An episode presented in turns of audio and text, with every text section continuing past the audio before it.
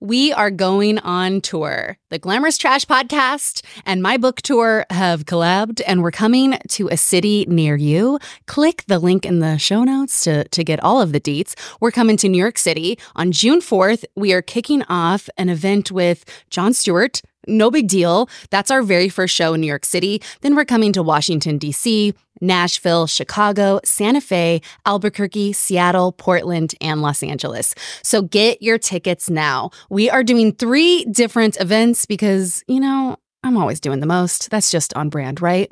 First, there's a glamorous trash party. It's the podcast meets the book tour meets Coachella, a live show featuring podcast segments, book segments, a very special guest, and of course, there's a runway walk at the end for people to show off their fits because the dress code to every event is obviously glamorous trash. We are also doing a cookie country club. It's the anti country club country club, and it's very dreamy. You get like a bunch of products, there's little events, and it's a more intimate event where you meet other cookies cookies and listen to a book chat with what, me, and another special guest. And then the final event, the Behind the Bangs writing workshop. I finally did it, put it together, put together this workshop because I wrote this book in many ways for younger me. And younger me would not have gotten off her couch unless there was also a workshop being taught. I wanted the gyms. I wanted I wanted the knowledge. I wanted the education. That's what I would have wanted. So I've decided I'm doing it. And in the workshop is going to be the six writing gems that took me forever to learn. 15 years. In my 15 year career as a tv writer and author and blah blah blah all the other things i've written there are six things that i always use and all of those are in this workshop. So if you have an interest in writing sign up. All the ticket links are live today. Click the show notes click my instagram. We are coming to a city near you and there's going to be some meet and greets. I'll sign some copies of books. We'll give out more books and i have uh, some pieces of merch that i'm taking on the road and i'm going to give them out at the shows Hennessy on my lips, take a little sip, privacy on the door, I'ma make shit grip.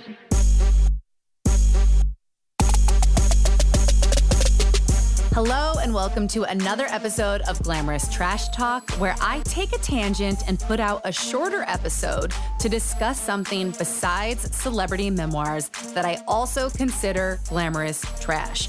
Now, if you are looking for your normal book recap episode, just click a different one. I believe we just dropped a, a Madison Beer episode. Before that, a Kathie Lee Gifford. So there's so many to choose from. But right now, this is Glamorous Trash Talk. Now, why is it called Glamorous Trash? Well, Glamorous Trash just really encapsulates who I am, where I come from, and also my tastes. Glamorous Trash is getting an invite from your bestie to go see the Barbie movie in a giant group of women who all dress like Barbie or Ken. And when you go to your closet to find an outfit, you discover that you already own a dress that looks exactly like Barbie's black evening wear gown that Margot Robbie also wore to the premiere, only your version of the dress is see through. And yes, I did wear it. And there's a video of this look and the night we had. It was truly the pick me up of the summer to go with a bunch of Barbies and Kens to go see a movie in theater. Um, and that video is on my Instagram and TikTok at Chelsea Devantez, which reminds me, I'm your host, Chelsea Devantez. And in today's episode, we are discussing the movie Barbie and how female stories get told. Now, today's recording was originally an episode that we had scheduled where I was going to go through write ins from cookies about their weddings and birthdays and events. And me and a special guest were going to think tank their events and give extraordinary out of the box ideas. That episode is still coming where we're going to like fuck up some events and elevate them. But once I posted that Barbie video, the DMs began and never stopped. And I realized we must discuss this movie because I both loved it and I was kind of irked by it. And I couldn't stop thinking about not only Barbie, but how female stories get told.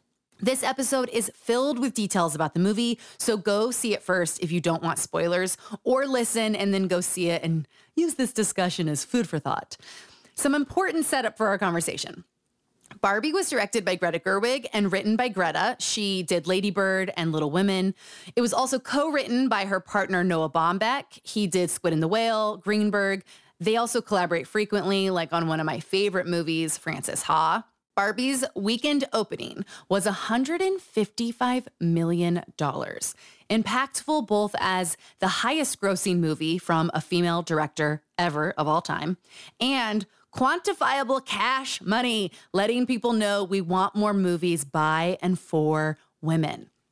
And also, people went to see it in theaters, bringing back the in person cinema experience that many people thought was gone and dead from pandemic, from the economy.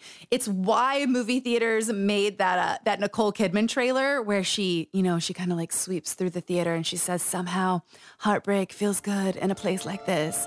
Our heroes feel like the best part of us, and stories feel perfect and powerful because here they are.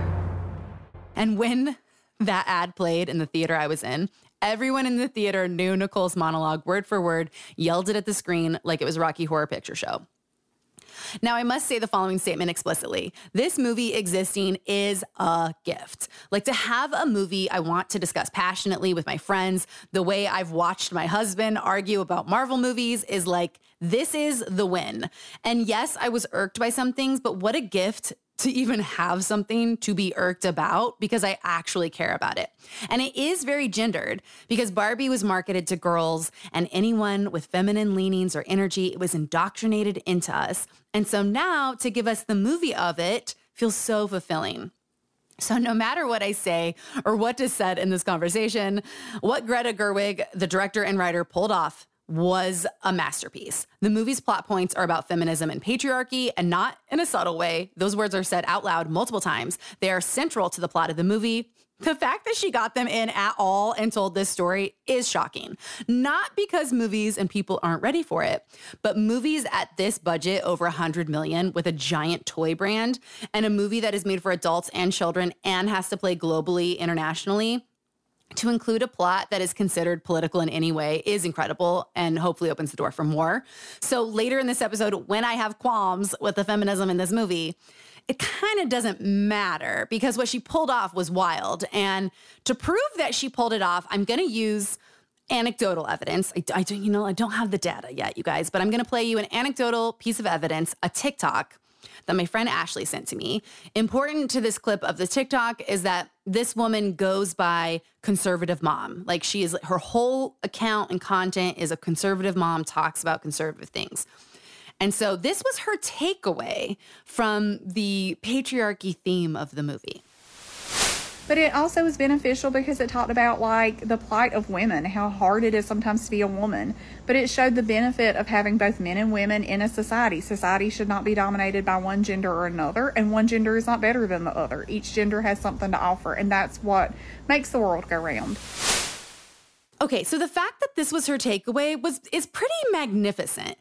The other thing is that visually, granularly, in the details of this movie, it's a visual masterpiece. And I'm going to play another excerpt from a Letterboxd video and TikTok that my friend Sierra sent me. It's Greta going through all the movies created her visual references in this film. So uh, I'll post these TikToks to the Patreon so you can see them. But but listen to how she created this film an American in Paris. The opening, he lives in the tiny apartment and go through his morning routine. Singing in the Rain. Which is my favorite movie. Red Shoes. Authentic artificiality. It's really heightened. Matter of Life and Death. That vanishing perspective. All that jazz. Do you guys ever think about dying? Think I'm gonna die. Oklahoma. The Dream Ballet in Oklahoma. There's so much more to that video that we didn't even play. As you may know, I am a writer and a filmmaker, which sounds vague. And I don't often talk about the details of my job on this podcast because it feels gauche, but uh, making TV and film is my day job when we're not on strike. And I'm bringing it up here because it heavily influenced my viewing. I prepared myself for this screening. There's something, there's a feeling I get, and I'm sure many other people get, that when a piece of art is so good, it is fucking painful that it's not yours. And I had that feeling when the movie Bridesmaids first came out with uh, the TV show Fleabag, with the TV show I May Destroy You. And so I prepared myself to have that feeling. And being on strike, that means I like necessarily and, and purposefully can't work right now. And so my reaction to the Barbie movie might be the reaction of an out of work loser who's just like dying to be making female stories right now. And so I w- that's the baggage I went into this movie with. And I, I wasn't sobbing when I saw the movie, and many women around me were. So the first screening, obviously, I was lit the fuck up. I had so many Cosmos and like, and then just like a double vodka soda. So I went back two days later, sober, to see like, was I only irked because it was like martini powered being irked, or was I truly irked? And when sober, I had the same feeling of loving the movie, but also being really irked by it. And I think the things that irked me will make great discussion points on how we tell female stories in general. So listen to this episode as a way to enjoy Barbie more and also dissect and think about how we tell female stories as a whole and what we are demanding for female led art. My two guests for this conversation also have very different opinions than me about this movie, so I can't wait to dive in. First is Liza Treyger. You know her from the Kirstie Alley episode on this podcast. She is hands down one of the funniest stand up comedians of all time. I begged her to come to our live show and she did. She also hosts the podcast That's Messed Up. Hi, Lisa. Hello, thrilled to be here. I loved your live show, and it got me into a Reba McEntire moment after um, that drag queen that I saw. Yeah, Kat Sass doing, oh my God. So she did this song Fancy, which I have declared this podcast theme song. And yeah, it brought me back to Reba too. Um, also, Liza is the guest who is coming back for our wedding planning episode. And Molly is one of the weddings we are weighing in on. Oh and my Molly, God. Oh, Isn't that God. so exciting? What a nightmare. which is exactly why Liza and I are going to hop on a podcast and talk about your wedding. So, my other guest is Molly McGlynn. You know her from the Shania Twain episode on this podcast. We met when she directed an episode of television that I wrote, and uh, she directed so many more episodes of that TV show. Her latest film is coming to theaters soon because Molly is a director. And directors are not on strike. So Molly is allowed to plug her film here now. Will you will you tell everyone just a little bit about your film? Uh, my film is called Bloody Hell. It premiered at South by in March. It's my reproductive emotional horror story based on a reproductive condition that I was born with, and it stars Maddie Ziegler. I'm so Wow. excited to see it. So Okay, so let's begin this conversation. Here's what here's what I'm going to do. I'm going to give you guys just my overall take and then I want to hear from each of you your overall take and then we're going to go point by point. So um, Molly and I actually saw the movie together.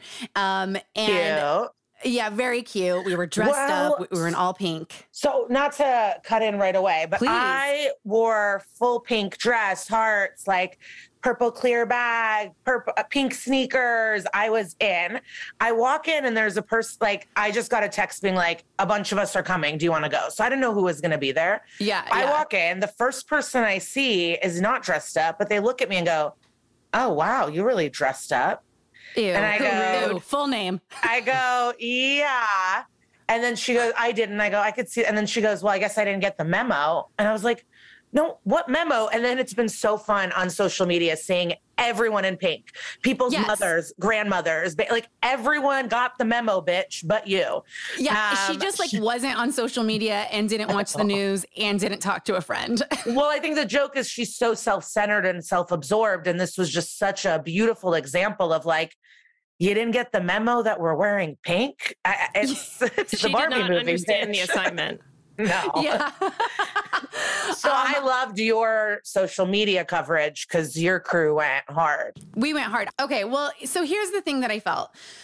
Um, I did. Ha- I had. I did have a great time when I saw it. Um, then I went back again. My overall thought when I left the movie was that it felt like 2012 feminism to me. And by 2012 feminism, I mean feminism that makes a lot of noise, like Futures female T-shirts.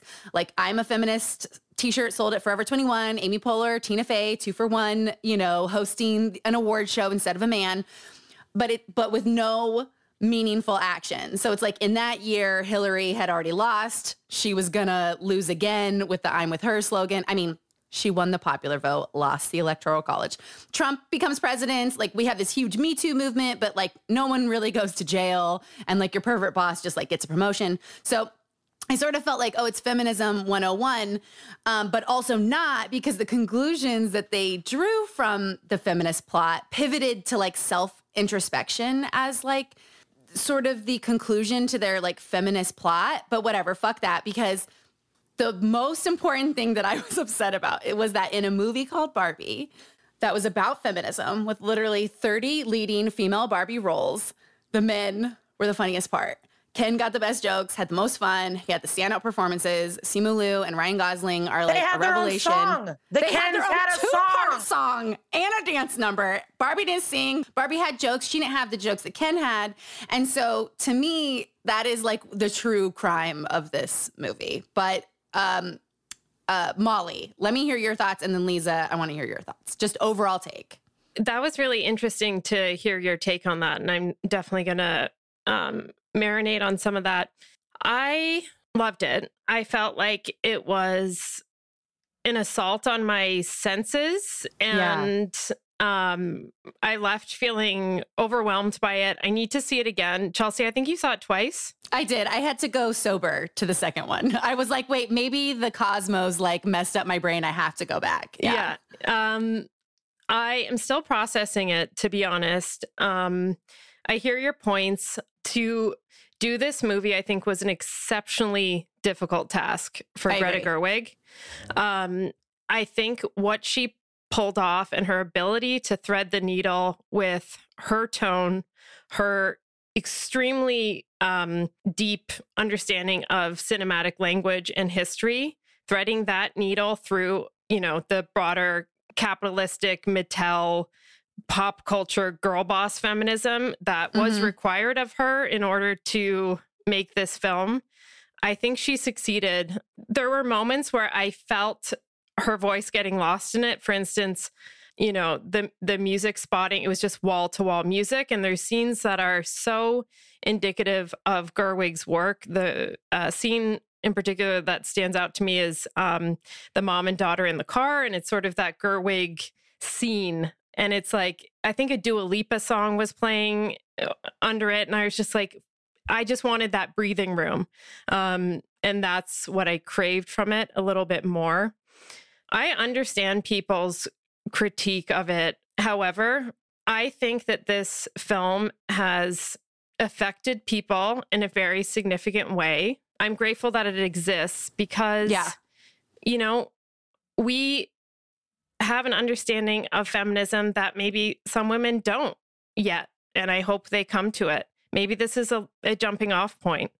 I think that's true. Yeah. And I also have to say, like, I'm still trying to untangle my relationship to the film, this film with the film I made and that's coming out. Before I got on the Zoom, my producer called and I think she was a little bit anxious to hear if I had seen it yet. She had just seen it last night. Um, there are a lot of similarities. The condition I was born with, MRKH syndrome, uh, is, you know, it happens to about one in 5,000 births. Some say it's on the intersex spectrum, some do not consider it as such. I was born without a uterus, no cervix, and my vagina was underdeveloped. So essentially, I had to make one in order to have sex. I Yeah. Like died. Her one of the first things she says when she goes to the real the real world barbie goes to the construction workers and just says i don't have a vagina. That is the plot of my movie. And the end beat where she goes to the gynecologist as her first entry point into womanhood quote unquote is about genitals and reproduction essentially. Um, further to that i also used uh, Barbie Girl multiple times in the film, including over my end credits, because uh, it was very publicly announced that Gerwig was not using it in Barbie Girl. Oh no. Um, she used a remix of it.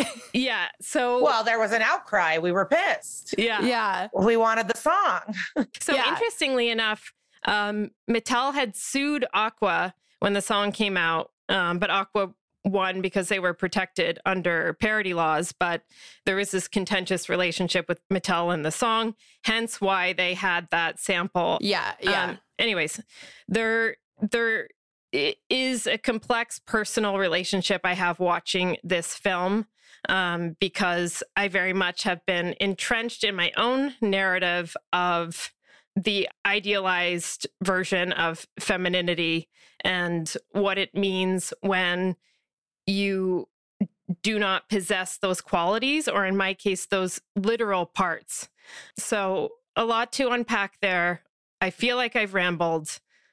No, this is great. I love I love that overall take, and we have to we have to come back to that, especially to the gynecologist line and the I don't have a vagina line, vagina line. Um, and also, Molly, I love that your film is in relation with Barbie. It's going to be like building upon it and going deeper. And there's can never be enough Aqua. Um, okay, Liza, your overall take. Uh, get on get on the soapbox. Give it to us. So, like I said, I dressed up. Like I always say, if I don't spend money at your establishment, you're doing something wrong. I want to spend money. I want to love stuff. I love pop culture. I'm quite based. Like I I bought the floaty for the drink at concessions. I was there to love it. And I did not laugh at all. I was just like my friend next to me was like, I was feeling insecure. You weren't laughing. I was laughing. And I was like, just seeing all the movies. I just, it wasn't hitting, but I wanted to love it. I love the production. I love the outfits. I love Kate McKinnon. I love the sets like there's so much i loved i loved when barbie and ken like first get to the real world all of those jokes and the flip yeah. like i love america ferrera so much but i was confused and disappointed. And then i went out to eat with uh, two dudes uh, like that were with me and my com- they were like we loved it. And i was like and this was kind of weird and this was weird but i wasn't getting the feedback i wanted. So i was like okay, I'm probably just being annoying. And then once I got on the phone with my best friend, Julia, there was just kind of no stopping us and we were pissed she hated it and it, we just talked and we've been talking all week and um, obviously i love anything that brings people together women making money the color pink like let's go like i'm into all of it but at what in the moment pissed me off was that ken's boys' night was equal to Barbie's girls' night. Yeah. And this idea that like Noah Baumbach was just all over this bullshit. There we didn't need any husbands fucking writing this at all.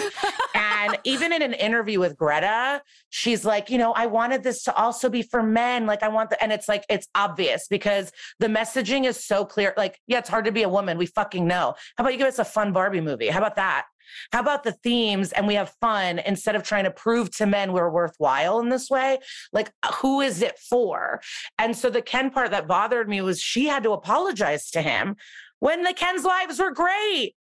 Yeah. They, they were at the beach. No one disrespected them. They just weren't centered. And then the men, like the Kens, the moment they had anything, they took the women's jobs, put them in maid outfits, made them give them beers. We're going to change the Constitution, started a war. And Ken wasn't helpful to Barbie. He ditched her the moment he had power.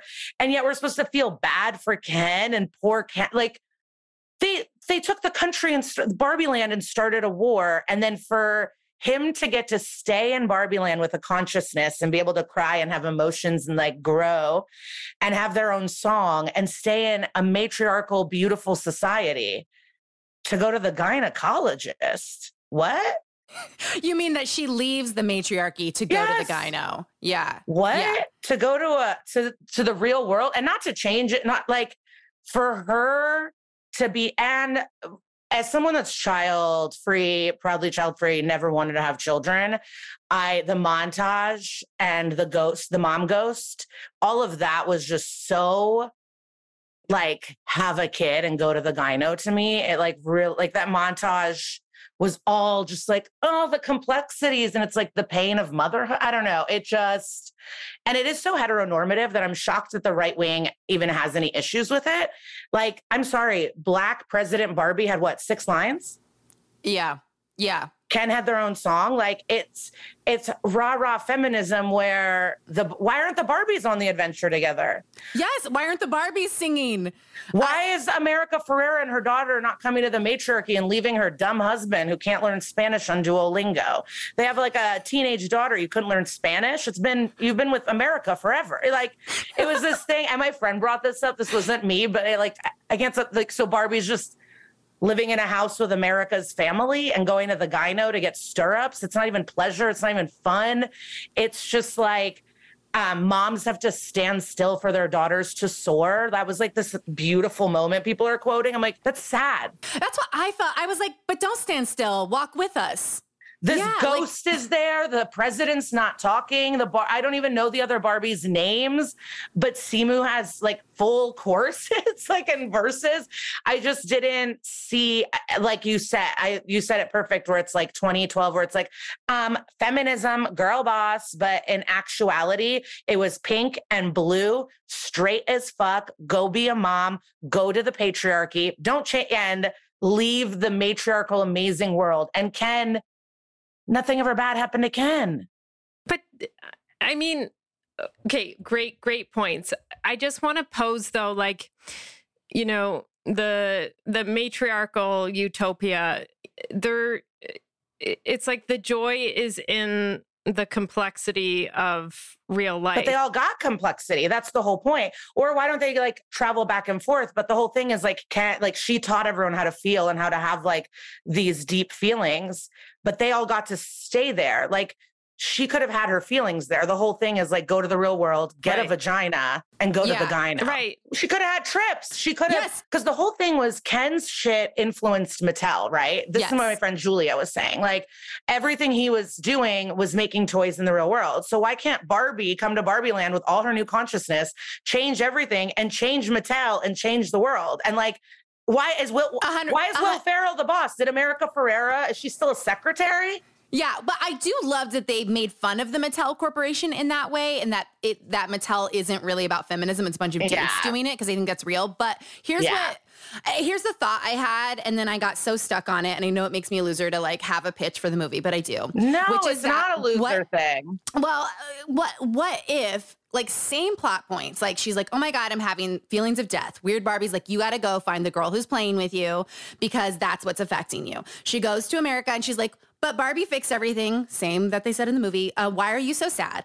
America gets a big joke montage. Here's what it's like to be a woman right now in America. And Barbie, you did this to us. And it's fucking horrible. And then Barbie's like, oh my God, oh my God, what have we done to women? I'm so fucking depressed. She goes back to Barbie land, tells all the Barbies, she's like, hey, guess what, Black Barbie? Do you know what it's like in the fucking real world?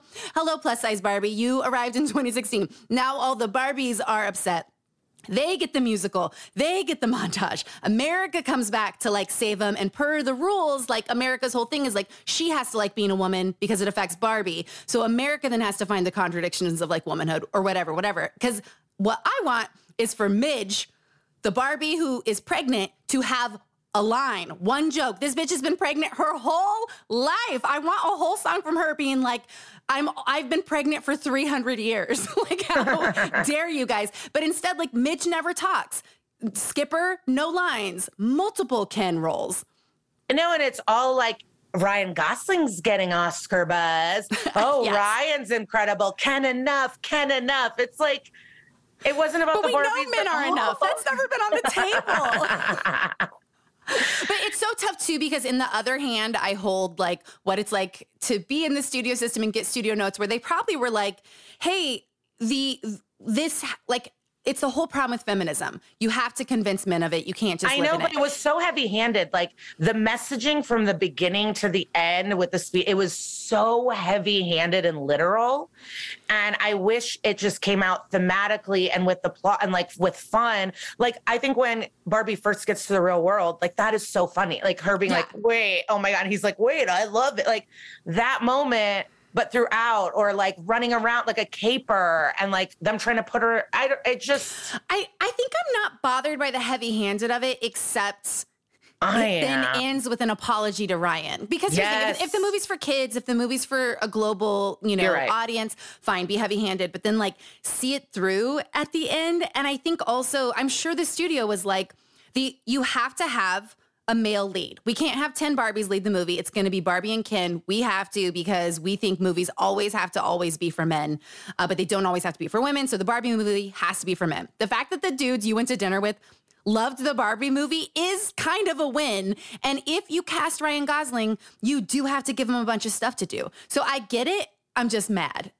this is a Mattel, you know, film, and I, I, I just think, as I was saying before, I think it's a next to impossible task. Um, to even take on this project. You know, like let's see some Barbies. The president Let's doesn't have some- lines. What are we Yeah. talking about? yeah Like, and i think okay so let's let's hit a couple like uh, p- other points i had so for me um we broke the rules like when they say like what are the rules of this world? It's like one of the most annoying notes you can get but like you know it's it is it's it's the point of writing. That we broke the rules of the real world in that we rewrote barbie to be on the right side of history in this movie which she has not been. Like that barbie whatever.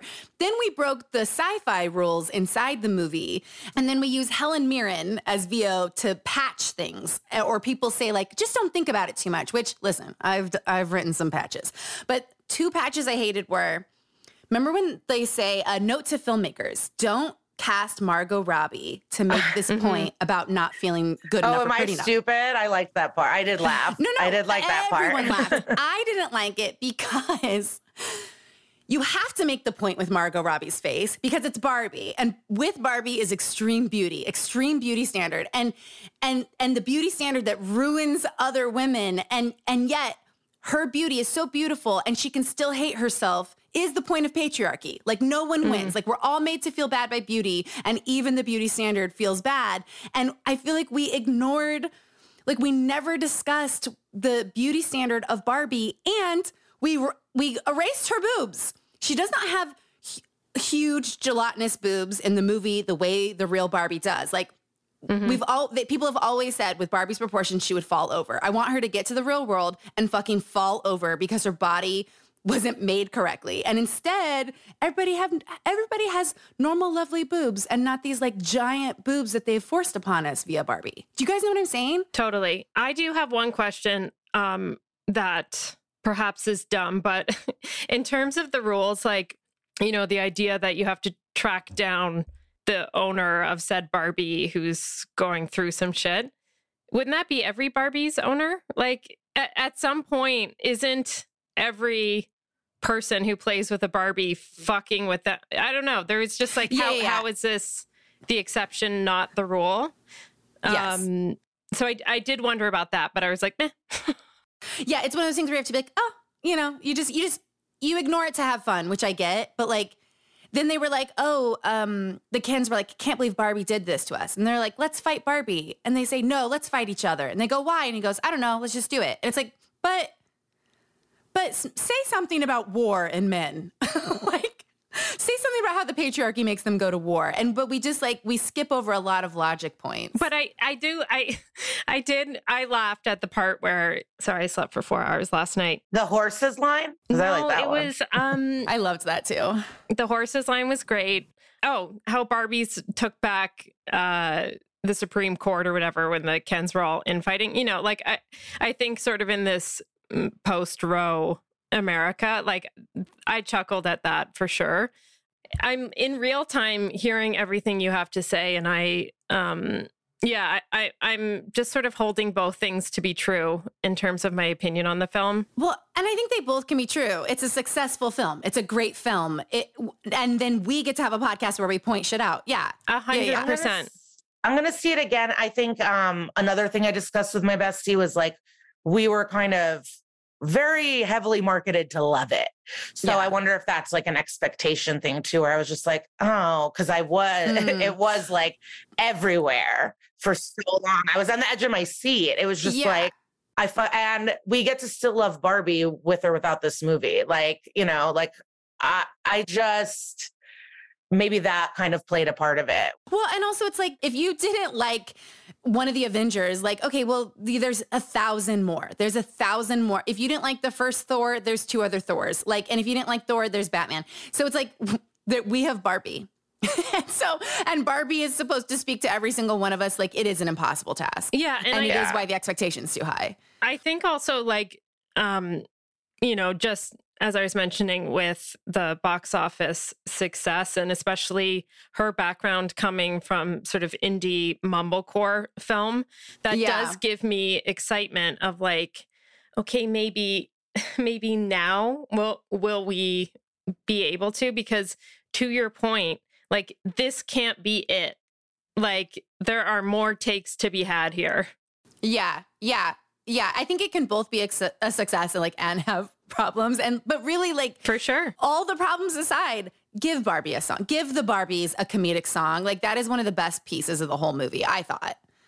Yeah. Yeah. They also, um, Letterboxd posted an interview with Greta on, I think it was like 30 films that she referenced in making this. And I Oh was, Oh, yeah, I'm playing it in the intro. oh, are you? Yeah, yeah, yeah. Um, I was really impressed with her ability to talk about each reference and came across extremely unpretentious. Uh, Here's a question for you guys. Did you see you said you saw Noah Baumbach in this movie. Where did you see it, Liza? Well, when I first even saw his name, I was like livid. Like in the beginning credits, I was like, "Are you fucking kidding me?" I didn't know that he was a part of it. It's like, Yeah. are you like why why are they doing this together? It like it. I was shocked to see They his very name, much but downplayed that, by the way. oh yeah, I wonder if that was on purpose. of course it was. uh, but um, and I DM'd uh, you this Chelsea, but did you watch Girls? Yes. Oh yeah. Did you, Molly? Yeah. So the end of Girls, I felt was like a true betrayal. I remember Yes. feeling really upset, and It's one of it's crazy. and it's like you know, Girls is all about like friendship, the city, following your passions, your art, and like fucking and fun and making mistakes and not being perfect. And then the end scene is you know the baby latches on to Lena Dunham's tit. and no one's friends. No one is friends. They all hate each other. and it's just this breastfeeding suckling noise and i remember being like are you fucking kidding me and then when i watched hbo would do like you know the extra stuff afterwards um the behind the scenes or the interview and lena said it was judd's idea that was Judd's pitch. Judd's pitch was this breastfeeding would be the culmination finale of a show called Girls. And that's how I felt in this, where it was just like, this betrayal of like yes we are we can do all these things. Barbie is feminist. We have all these jobs and i'm going to give it all away to go Yeah. to the guy now Okay, and so wait, that I- was the noah and then the big noah was just like that the men have to still be victims that ken is the victim And he ken needs an an, apology. and what is the biggest crime barbie did just not be obsessed with him have like girls' night. She says nice. not every night has to be girls' night. It's like, but if you want it to be, like, what are you talking about? That's not an affront to Ken that you don't want to. No, but to Noah and to men, it is. Isn't it the classic thing? Like men are scared of getting laughed at, women are scared of getting murdered. It's like, yes, yeah. it's like they had the Barbies had to apologize to Ken after he took their homes. They stole their homes, took away their jobs, and they had to apologize to the Kens for hanging out. And my friend Yeah. brought this up. This wasn't an original thing where it's like when Ken was hurt, they helped him. They Yeah. watched him go beach. Everyone is nice to Ken. the women give you beer. It's such Oh, yeah. Greenberg. No. It's Ben Stiller's. Greenberg is- yeah. Oh, that's what you wrote in the D. I like fuck. I just I will say though, I can taste the studio note. I can I can feel it in in I can hear it in my ears of like, well, you know, we're making a lesson about how it can't be the matriarchy and it can't be the patriarchy. Like both people need and I I can feel them saying like soften the end, so whatever. But yeah, I I feel like they sh- they should have but it was made good. it more That's the clear. whole point. Isn't the that- point that the patriarchy is bad for men and women? Yes. Yes, and but- maybe yes, a matriarchal society would be better for all of us since the Kens were chill. They didn't want to go to school. No one stopped Ken from going to school. Isn't it more fun to beach? Oh yeah, and also, but they what I didn't. mean? This movie didn't show how patriarchy is bad for men. It it could have, but it didn't. Like exactly like sending us to war, turning us against each other. Like they didn't explore that at all. Okay, this feels like a good time to take a quick break. Sibling fights are unavoidable, but what if every fight you had was under a microscope on a global scale? That's the reality for brothers Prince William and Prince Harry. They were each other's closest friends and allies since the death of their mother. But that all began to crack as they married and took wildly different approaches to their royal duties. Wondery's podcast Disintel is hosted by comedians Sydney Battle and Matt Bellassai. Each episode unpacks one of pop culture's most iconic celebrity feuds, and they recently took a deeper look into the real reason William versus Harry started. It's actually much bigger than these two brothers, stretching back into the history of the British monarchy. Did their feud start with the royal family's mistreatment of Meghan Markle, or was it something that started much earlier? Follow Disintel on the Wondery app or wherever you get your podcasts. I started this podcast because I have been obsessed with memoirs my entire life. And I can't believe it, but I got to write my own. And it comes out on June 4th, and you can order it right now. The book, you know, I was asked to describe it, and I said, it is an absolutely harrowing, traumatic memoir but funny. So if that sounds good to you, order it. Let me give you some topics that are in this memoir a female best friendship breakup, how I got my break into Hollywood, when I found out my dad was not my real dad, the time I dated a magician. Are those last two related? Who's to say? Read the book. Growing up in Utah, growing up around cults. How I got into therapy. Listen, I could keep going. Each chapter title is a different woman's name in my life. Some are heroes, some are motherfucking villains. But you know what? A villain and a hero, what are both of those things? A leading role. And we do love women in our leading roles. So pre order the book. It matters a lot. I linked everywhere that you can buy it in the show notes, but you know, go anywhere. Also, I am reading the audiobook personally. So I'm personally narrating it. So if you like this podcast, get my longest podcast ever. And the audiobook is also available for pre-sale everywhere you get audiobooks. And thank you so much for listening to this podcast. You are the reason I got to write a memoir. So thank you so, so much. Okay, welcome back. Let's continue the conversation. Okay, so here's another question. So let's go to the gynecologist line. I just hate being such a killjoy. I'm like a Debbie Downer bitch. Like I just wish I was like, I hate no, it. I, I, I feel no, like uh, I, I, feel I, like Julia Stiles in Ten Things I Hate About You. You know? okay, No, but, but she is is- awesome in that movie. I mean, I, I I think this is such a valuable take as well. Um, Yeah, and the fact that this exists to have this conversation is, the gift. Is the gift. Yeah, exactly. Yes. Yeah. Okay, so I want to ask you guys about the last line. Uh, um, I'm here to see my gynecologist. I didn't Wait. get it. I had to turn to my friend. I go, I don't get it. What well, is this? I, I will say I did. I took it as Took it's me a while. interesting because I took it. I just took it as a joke because she has declared she doesn't have a vagina, and so she thinks it's funny or not funny. She has a dream to go to the gynecologist, and she's about to find out it's horrible. So that's how I took it. Liza, you took it more as like of like mothers stand still so their daughters can continue. Gynecologist perhaps is the first step towards.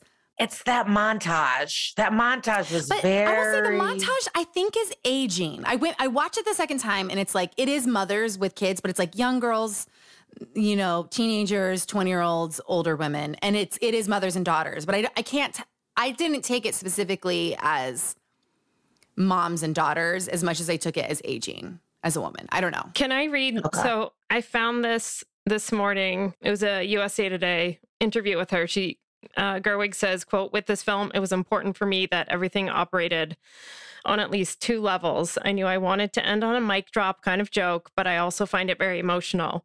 When I was a teenage girl, I remember growing up and being embarrassed about my body and just feeling ashamed in a way that I couldn't even describe. It felt like everything had to be hidden. And then to see Margot as Barbie with this big old smile on her face saying what she says at the end with such happiness and joy. Gerwig continued, I was like, if I can give girls that feeling of Barbie does it too, that's funny and emotional. I will say that, like, I struggle with this a little bit. First of all, it's um, maybe not inclusive of intersex Maybe. or trans, um, you know, female bodies, and uh, is very much confirming this binary look at gender. And further to that, I think Barbie at the gynecologist is going to have to construct a vagina and be told that she's not able to carry a child. You know, that sort of. There was a take saying that, like, um, Barbie is trans. And I was like, I do love that take. Like, presumably, she may, if she wants to have penetrative sex, will have to undergo uh, either surgery or using vaginal dilators, something that I used uh, as a teenager that many trans women use as well.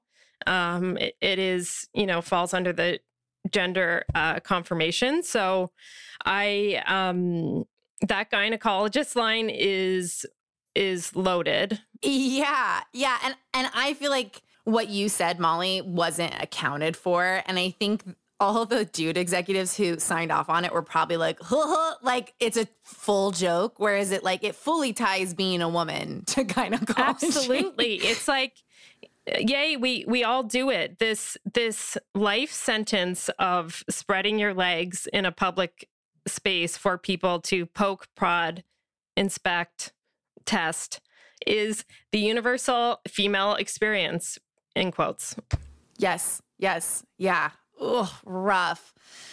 That was really well said. Okay, I have another question for you guys. Which, on one hand, you're like, oh, that's great. But then the entire plot kickoff is that she's afraid to get cellulite. So this is a world. So it's like this. This is what I mean, where like the rules don't make sense. Where she's like, ew, cellulite, but we're also being inclusive. And these are the things that made me upset in the sense of like, we we never actually talked about like diversity and inclusion, but pretended to. right Do you know what I and mean? there was barbie in a wheelchair who in the disco dance number did like a cool little spin and, and you're like yay Also, give her a line. Give her a single line. The thing is, like, it's great and I love Pop it. Pop a wheelie and get the fuck out of here. That's what where it was was. where was wheelchair Yeah, barbie all for show. Yeah, because where was she when uh Kens were putting them in slutty little outfits getting beer? Where did Exactly. wheelchair Barbie go? Exactly. Wait, have you seen the memes that are like um, celebrating Barbie's unrealistic? Well, like the American Girl dolls are coming next with their Yeah. cankles. Yeah, yeah, like yeah. that. Well, also, there's a, I think I just saw an announcement for a Polly Pocket movie written by Lena Dunham starring Lily Collins. Another white. Get. I just. It's. It's also. It's just. It was very white. Lena Dunham's very white. It's very white. Yeah. Yeah. That's Oh, yeah. why it's like I don't get why the conservatives are mad. I'm like, it's truly Well, pink I've- and blue. No one is gay. Like I don't understand. Also, like, Weird What is Barbie. up? Weird Barbie. Like played by Kate McKinnon, who is queer. I sort of thought we Oh, were yeah. gonna say something about not fitting into like long straight hair and per- and and pink makeup and how like not everyone wants to be a woman the way Barbie said you have to be a woman. I fucking Um, loved Weird we- Barbie. I want her Yeah. movie. I love her graphic too. makeup. Um, very avant garde. There was a Yeah. meme that was like, um, none of these Barbies scissored. This is not realistic at all. And I died laughing and definitely had my Barbie scissor. Okay, so here's a question for you guys because I actually have seen some conservative content where they're like, we like this movie. Like, oh, we have little things here and here, but like Yeah. overall, because it is all those things you said, Liza. Like, and also the movie is set to play in like global markets, which means it has to translate internationally. Meanwhile, we talked about a very American patriarchy. So, that given that, do you think this movie is a success in that perhaps it's going to reach the people who have rolled their eyes at patriarchy and and maybe like it in America's monologue pointing out the contradictions of being a woman may actually make a change? I hope so. Maybe there are people who need the 2012 message who never Yeah. got it. Like they grew up in um, with their conservative ass parents and they got to go see this movie with their friends and all of a sudden they're like, "Wait, hold on." Like, yes, Yeah. love love that for all those girls. Yeah. Yeah, it was but I interesting. hope they don't apologize to Ken for just No, not wanting to hang out with them. I just felt like Barbie stands for pretty, and we actually didn't discuss pretty. Instead, we discussed like Barbie versus Ken. And that's never been what Barbie is. It's never been versus Ken. It's been Barbie fucks the Ken doll that you buy one for your 10 Barbies. And like, Ken is not a part of our cultural world. Ken doesn't matter to boys the way Barbie does. It's just like the movie is between Barbie and women and other Barbies. And instead, we made it Barbie versus Ken. It still centered men. Men still Yes. had the most Milf- lines. Men still got centered in the patriarchy Barbie movie. Yeah, like the men are still the center. We have to invite them to girls' night. And it's just like, you know, and Greta said in this thing because the interviewer took her dad in this interview I watched, and the dad cried. And she's like, I love that. Like, it's for men. And it's like, there's not one man writer who thinks about that. Like, why can't women just write a thing and not care about a male audience the way men get to do? Oh, completely. like it's that also, it still centers them constantly i was in an elevator once and i've remembered this now for years and these two women were having they were they were like well we'll invite some men because we don't want it to be like all women blah, blah blah and i was like dudes in an elevator in business outfits aren't having this conversation yeah. they're Yeah. having a dinner at Mastro's and they're having a good time. They're getting strippers. Like they're not trying to include you. So why are we so hell bent on including men in all of our shit? Totally. And it's a it's a statistic. I said it on a different podcast. Yasser taught me this, and I don't I'm have the numbers. a joint. I'm sorry. Please. I have an addiction. um, I love that for this conversation. Um, th- that statistically, men, the main characters in men's dreams are 90% other men. And the main character, yeah. And the main characters in women's dreams are also men. But like men don't, dr- they don't dream about us in their, I mean, Wow. we're there. We're, we're there. It's just not in the same numbers. And it also it, you can see it in the TV world too, where they're like, "Oh, well, where's the market for a female-led show?" It's like, what the fuck was Golden Girls? What was designing women in eras where women had even less and less exposure to feminism? And and but we can't have multiple of those shows now because why? You've made up a statistic that it always has to pull in the male demographic, even though the female demographic is the one that actually has the cash and the it- numbers to matter. The cash, I- baby. Cash money. I can't think of another studio film of this magnitude, however, that is maybe having this discussion about gender identity. And I will give it that. And I think of, I have a bunch of teenage nephews. I think of them seeing this. And yes, while what you're saying, the confirm the reinforcement of the patriarchy, I can fully see that. However, I do think there is an entry point there of things that they would not seek out or expose themselves to without that. And Yeah. it's like both things can be true. We both des- deserve uh, a, a movie about Barbies fucking shit up and having huge tits and slapstick comedy. Absolutely. But I also see that this is an enormous studio film that is putting forth a conversation that I don't think has been presented on this scale. Is it I yeah. perfect? Yes. Absolutely fucking no. But m- may this spark a whole bunch of fucking yes and films.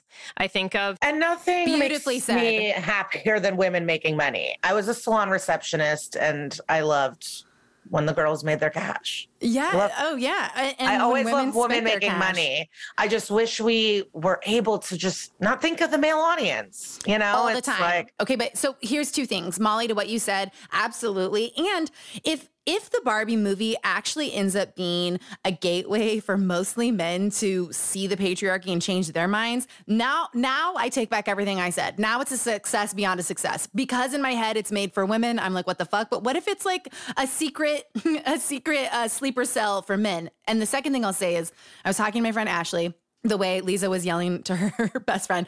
And I was like, you know, Turning Red. Do you guys know the film I'm talking about, Turning Red? Um, Yeah. Okay. I was like, they fully landed the plane. That movie was about periods and emotions and women and motherhood and like the messages in that like just fully got to be what they were and it started a bunch of women and she goes made by a Canadian Yeah. woman and set in Yes. Toronto, I want to say. Yes.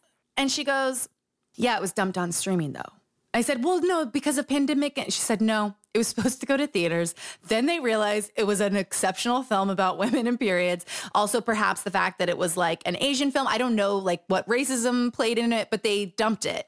And Barbies in theaters have like bringing back audiences. So that kind of set me back and like, As you know, who is I'm asking too much. Yeah, as someone who is in the process of marketing and selling a film about uh, a young girl's reproduction and lack thereof, or reproductive capabilities and lack thereof, um, I have had my heart broken a thousand times. I have not ever felt like I fit into womanhood. I have you know, lied about having my period. I have bought tampons to have them to give them to people. So I don't need to reveal the truth of who I am, which is a fake. I'm a fake woman in the same way that Barbie is.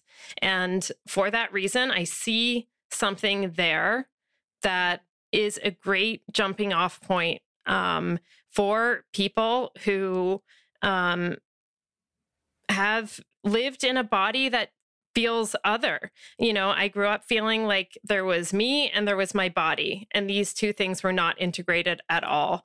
And I think there's an interesting story in the Barbie movie. And to your point, maybe it doesn't fully land that plane.